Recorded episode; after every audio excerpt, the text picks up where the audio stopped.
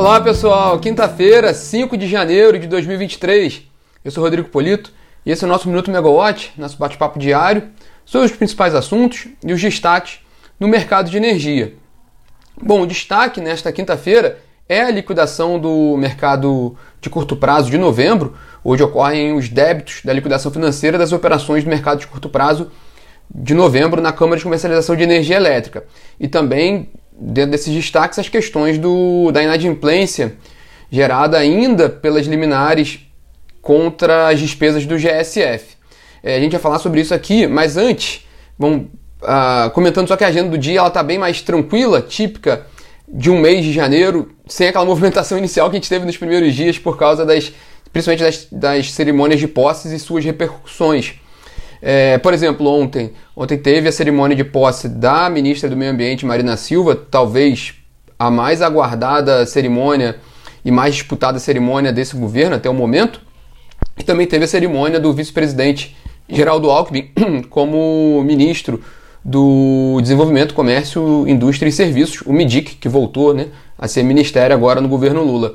No caso da posse da Marina Silva, é, o discurso veio totalmente em linha com o que era esperado em relação a ela, com uma grande atenção ao combate ao desmatamento e também uma promessa de uma forte atuação na transição climática.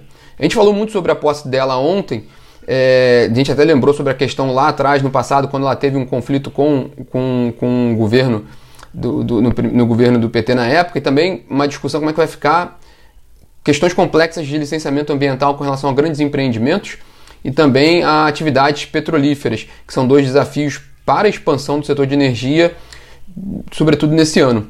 É, a matéria completa sobre a posse da Marina Silva está disponível na plataforma feita pela Camila Maia para quem quiser conferir. E no caso da cerimônia de Geraldo Alckmin no MIDIC, o que chamou atenção para o mercado de energia foi a, a participação e a declaração feita pelo indicado para a presidência da Petrobras, Jean Paul Prats, com relação à companhia. Ele destacou, ele, ele comentou, conversou com jornalistas durante o evento e comentou que não vai interferir, não haverá intervenção nos preços da Petrobras. É, essa declaração aliviou e reverteu um dia que prometia ser mais um dia complicado para a Petrobras, que vinha sendo muito, vem sendo muito castigada no mercado nos últimos dias por causa do risco de interferências na, na companhia e no futuro da política de preços de combustíveis. É, ontem a Petrobras conseguiu fechar o pregão da B3 positivo, né? Ela, ela, as ações ordinárias com direito a votos foram quase de, tiveram altas de quase 2%, enquanto as ações preferencialistas subiram quase 3%. É, ainda sobre Petrobras, confirmando ontem que houve a definição pelo Conselho de Administração da Petrobras com relação à saída de Caio Paz de Andrade, que havia pedido seu desligamento da empresa, e a eleição de um diretor interino, até que seja definido aquele processo, o trâmite para a eleição de Jean Paul Prats como novo presidente da Petrobras. Mas essa declaração dele ontem, ainda não como presidente, mas como futuro presidente, teve força suficiente para reverter o pessimismo que há no mercado de, principalmente mercado de investidores e também de acionistas da Petrobras com relação à gestão da companhia. Só para fechar essa, essa posse do Alckmin, e lembrando agora o, o, simbolismo que é esse retorno do MIDIC, que é, um, que é uma pasta importante, é um tema importante do país hoje, a reindustrialização. Hoje vão sair dados do, da produção industrial brasileira pelo IBGE, então também já é já é um número para, para trazer para a discussão da, da questão da indústria brasileira. Lembrando que, é, é, como a gente mencionou, é um tema importante não só da economia, mas do setor de energia, tanto na cadeia de fornecedores, na área de energia elétrica e também na indústria de óleo e gás. Ainda, ainda é muito cedo, o governo está começando, mas é importante acompanhar quais, quais serão as definições que o governo vai dar com relação a, a toda a cadeia de fornecedores para, para, para a indústria de energia.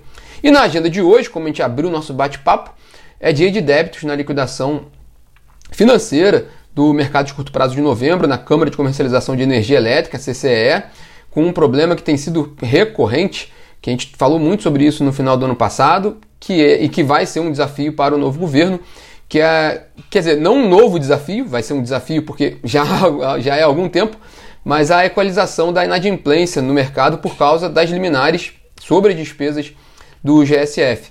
Na, na liquidação de outubro, por exemplo, a última realizada do, foi um total de 1,6 bilhão contabilizados, mas apenas, menos de um terço, apenas 517 milhões de reais foram de fato efetivamente pagos para, para os agentes do setor. Quase um bilhão de reais foi de GSF não repactuado e quase 200 milhões de reais de inadimplência.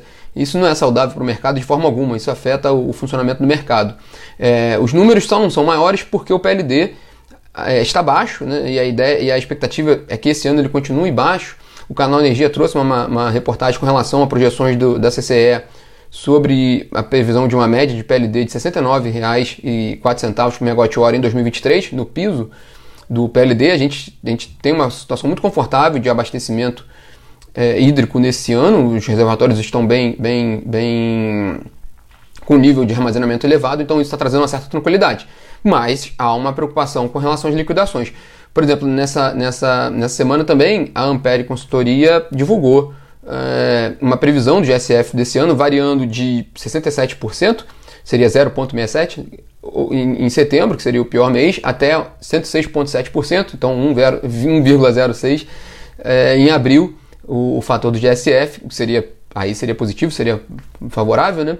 Mas a CCE, o fato é que a CCE hoje trabalha com uma projeção de GSF para janeiro de 98,9%, então próximo ali do 1%, e para o ano de 2023, hoje a, média prevista pela CCE é de 86,3%. Então ainda vai ter um, ainda tem uma preocupação com, com o GSF esse ano. E se, enquanto isso não for solucionado no mercado de curto prazo, vai penalizar o, o, o agente do setor e, e, de certa forma atrapalha o desenvolvimento do mercado. Então é um problema que tem que estar na agenda do, do novo governo. Certamente isso vai ser analisado de alguma forma. É, e para fechar nosso bate-papo, a gente falou sobre as posses que estão ocorrendo desde o dia 1 quando, quando foi empossado o presidente Luiz Inácio Lula da Silva. Hoje tem uma cerimônia de posse interessante, não tem uma relação direta com, com, com com o mercado de energia, mas é importante em termos de governo e de economia, que é a posse da Simone Tebet no Ministério do Planejamento hoje pela manhã. Simone Tebet, que foi uma, uma, uma forte concorrente nas eleições presidenciais no ano passado e que no segundo turno se aliou ao presidente Lula e teve participação fundamental para a vitória do presidente Lula, então também é, é uma cerimônia importante para ser acompanhada hoje. Bom, esses são os destaques dessa quinta-feira. Como eu disse, uma agenda um pouco mais tranquila em relação aos outros dias que a gente acompanhou essa semana. E amanhã a gente está de volta aqui às 9 horas da manhã para falar um pouco também da, da agenda de amanhã do mercado de energia. Tchau, tchau, pessoal.